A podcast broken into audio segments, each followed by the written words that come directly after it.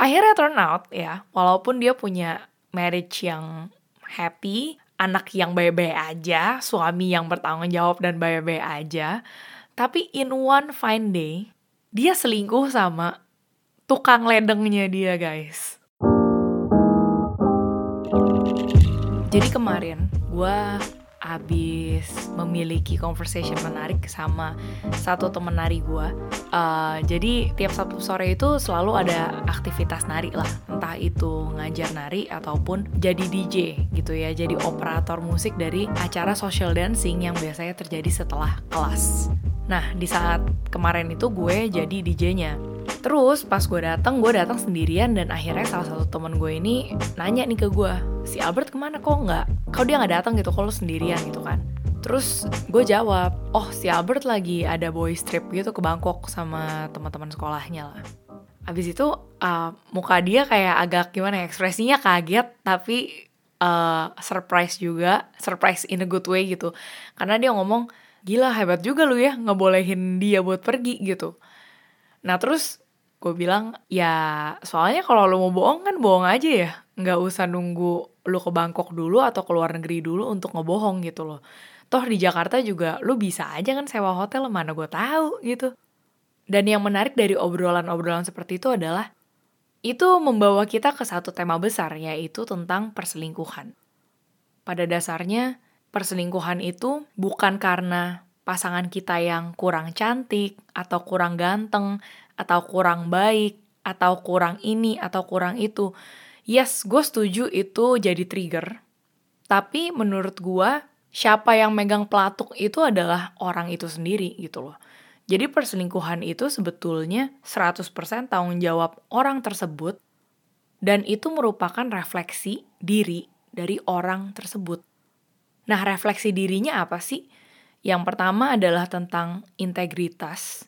Yang kedua adalah tentang self control dan yang ketiga adalah tentang bagaimana orang itu menyikapi masalah di kehidupannya sehari-hari yang akhirnya jadi impact dan lebih tepatnya kelihatan saat mereka punya long term relationship sama seseorang gitu. Nah, ketika gue ngomongin integritas dan kontrol diri di sini, gue nggak bilang bahwa orang tersebut atau kita tidak pernah memikirkan hal-hal yang menurut kita tidak baik atau tidak layak atau tidak bermoral untuk dilakukan gitu ya. Contohnya kayak gini, misalnya lu kerja, terus abis itu pas lu kerja, di momen itu ekonomi lu lagi susah, dan lu kerja untuk handling duit di kantor lu. Nah, itu saat yang lemah ya untuk kita. Dan pasti terbersit nih ya di kepala kita. Bahwa, waduh nih kayaknya enak nih kalau gue ngambil dikit aja gitu kan. Eh buat nutup inilah, buat nutup kontrakan, uang makan gitu daripada gue kepinjol terus gue dikejar-kejar gitu. Mendingan gue ngambil uang kantor aja. Siapa tahu nggak ketahuan gitu kan. Pasti ada pikiran kayak gitu ya namanya kita juga manusia. Tapi whether you want to do the action or not, itu sangat-sangat berkaitan erat dengan integritas dan kontrol diri lo. Seberapa tinggi integritas lo dan kontrol diri lo gitu ya ya kalau semakin rendah lu dalam dua hal itu ya of course lu jadi lebih impulsif atau reaktif gitu ya dibanding lu berpikir dulu, mikir dulu ini tanggung jawabnya gimana nih kalau gue ketahuan nyolong bla bla bla gitu kan ya. Lu ada pertimbangan. Dan itu sama halnya dengan uh, kita berbohong atau berselingkuh gitu in romantic relationship. Ini yang bagus banget yang pernah dibahas sama Esther Perel. Jadi dia adalah salah satu author yang ya salah satunya yang gue baca adalah State of Affairs itu ngomongin tentang perselingkuhan dan infidelity in a very very very smart way. Um, bukunya fucked up karena itu trigger so much ketakutan gue. Tapi itu uh, ngebantu banget untuk push gue keluar dari comfort zone gitu. Dan balik ke Esther Perel gitu ya setelah gue nggak baca bukunya dan juga ngedengerin YouTube-nya dia di TED Talk gitu uh, yang berjudul Why Happy People Cheat itu jadi bikin gue betul-betul melihat perselingkuhan dari sudut pandang yang lebih compassionate gitu. Uh, compassionate dalam artian itu bukan semata-mata maksudnya kalau itu terjadi ke gua atau itu terjadi ke nyokap gua which already happened um, itu nggak semata-mata 100% tentang kita gitu. Karena seperti yang lo lihat ya di apa yang terjadi di perselingkuhan artis masa kini lu mau cakep kayak gimana kek? Mau cewek lu model Victoria's Secret kek? Mau lu sengaja ngebrojolin anak demi membuat si suami jadi bertanggung jawab di rumah kayak nggak peduli gitu loh. In the end, kalau misalnya pasangan kita emang integritasnya dan self controlnya rendah, ya it's gonna happen so many times gitu. Dan si Esther Perel juga ngebahas gitu di bukunya dan juga di videonya bahwa perselingkuhan itu bukan cuma tentang kebohongan. Bukan cuma tentang pengen ngewe sama orang lain. Bukan cuma tertarik sama kecantikan atau ketampanan seseorang. Atau bukan juga selalu tentang kekurangan yang gue gak dapetin secara emosional sama pasangan gue. Tapi lebih dari itu, banyak orang yang ketrigger di perselingkuhan ketika hubungannya baik-baik aja. Salah satu case yang pernah dibahas di bukunya Esther Perel ya, yang menurut gue mind blown banget adalah ketika ada satu cewek yang uh, konsultasi ke dia, jadi dia nih emang uh, psikolog pernikahan juga ya yang fokus pada perselingkuhan. Nah, jadi ada satu pasiennya dia yang cerita ke dia bahwa dia nih always been a good girl gitu. Dia uh, datang dari family yang semuanya baik-baik aja, semuanya ngikutin orang tua, tapi dia ngerasa kayak kok gue seperti belum pernah mengeksplor sisi diri gue yang lain ya. Hidup gue selalu kayak gini-gini aja nih terlihat seperti gue baik-baik aja, but I know that deep down this is not me. Intinya seperti itu. Akhirnya turn out ya, walaupun dia punya marriage yang happy, anak yang baik-baik aja, suami yang bertanggung jawab dan baik-baik aja, tapi in one fine day, dia selingkuh sama tukang ledengnya dia guys. Kayak maksudnya, I mean come on, this is not even a scene from a Hollywood movies gitu this happen in real life. Dan gue pun pas baca buku itu kayak anjing ini beneran kejadian gitu tolol banget.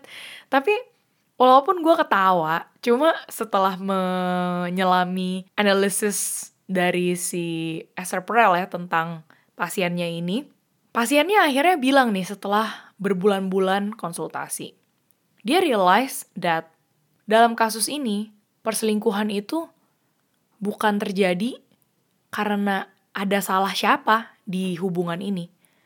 Tapi terjadinya ketriggernya, ketriggernya ketika salah satu orang yang dia sayang, gue lupa ya antara mama atau papanya itu meninggal. Dan meninggalnya mendadak.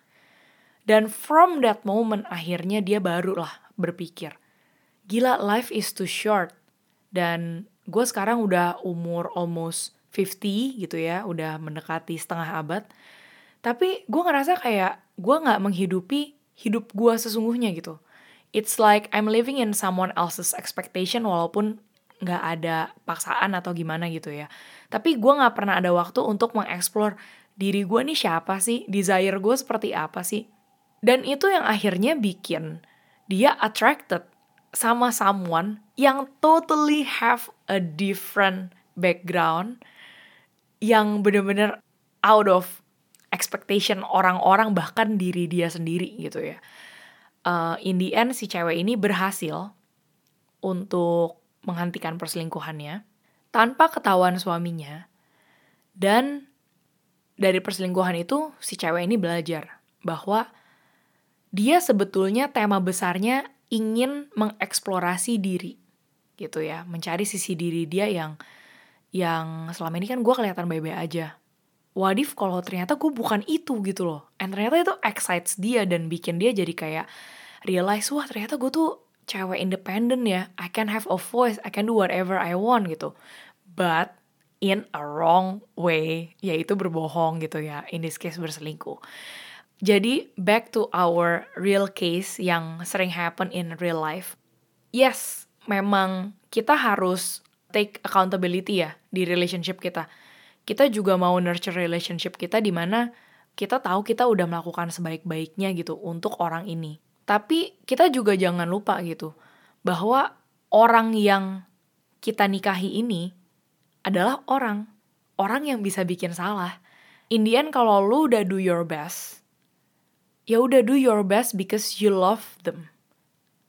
Dan whatever that you invest in this relationship, bukan karena lu mau dapat garansi gitu.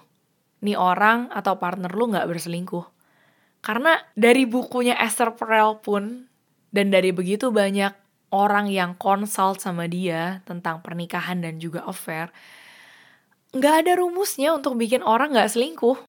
You can only hope for the best. Dan menurut gue itu pelajaran terbesar yang gue pelajari dan harus gue ulang berkali-kali, berkali-kali ke diri gue.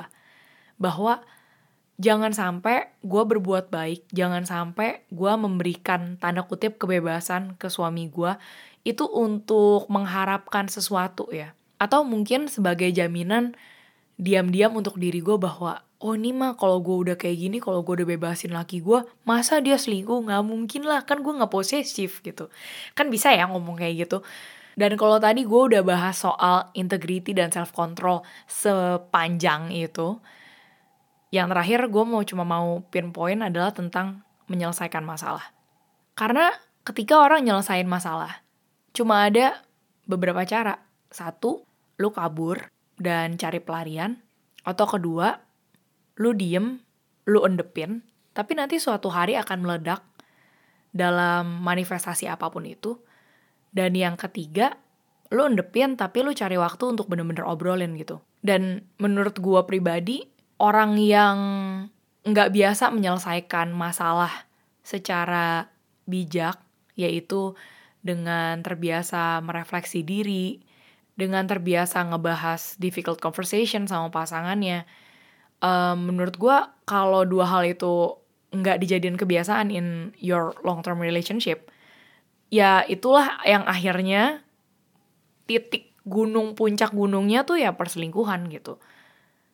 Karena manifestasi orang kan beda-beda ya. Ada yang kabur ke judi, ada yang jarang di rumah dan jadi gila kerja gitu. Tapi ada juga yang ya jadi selingkuh dan tidur sama siapa pun yang dia mau to satisfy their needs gitu. Jadi perselingkuhan itu kalau kita mau dengar dari dua sisi, dari pihak yang diselingkuhi dan juga yang menyelingkuhi, memang ada penyebabnya. Tapi penyebab itu jadi trigger untuk orang melakukan hal tersebut.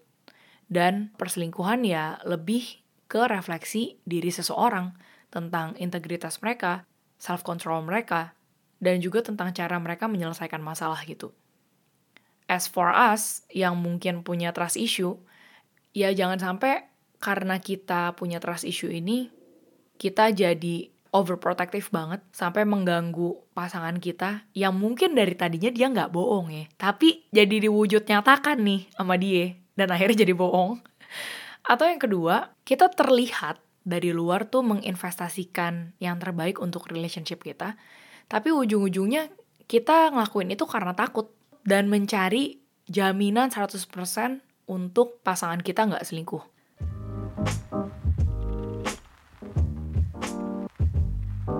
So hopefully dari episode ini kita diingatkan untuk jadi pasangan yang memang memberikan investasi waktu, tenaga, dan cinta kita.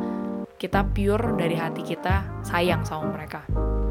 Hopefully they will do the same thing in returns. Tapi kalau akhirnya orang itu tetap pergi atau suatu hari berbohong, well, it hurts, of course. Tapi one thing for sure yang gue tahu adalah at least mau orang bohong kayak gimana pun kita ya udah menjaga integritas untuk diri kita sendiri dan bukan untuk orang lain.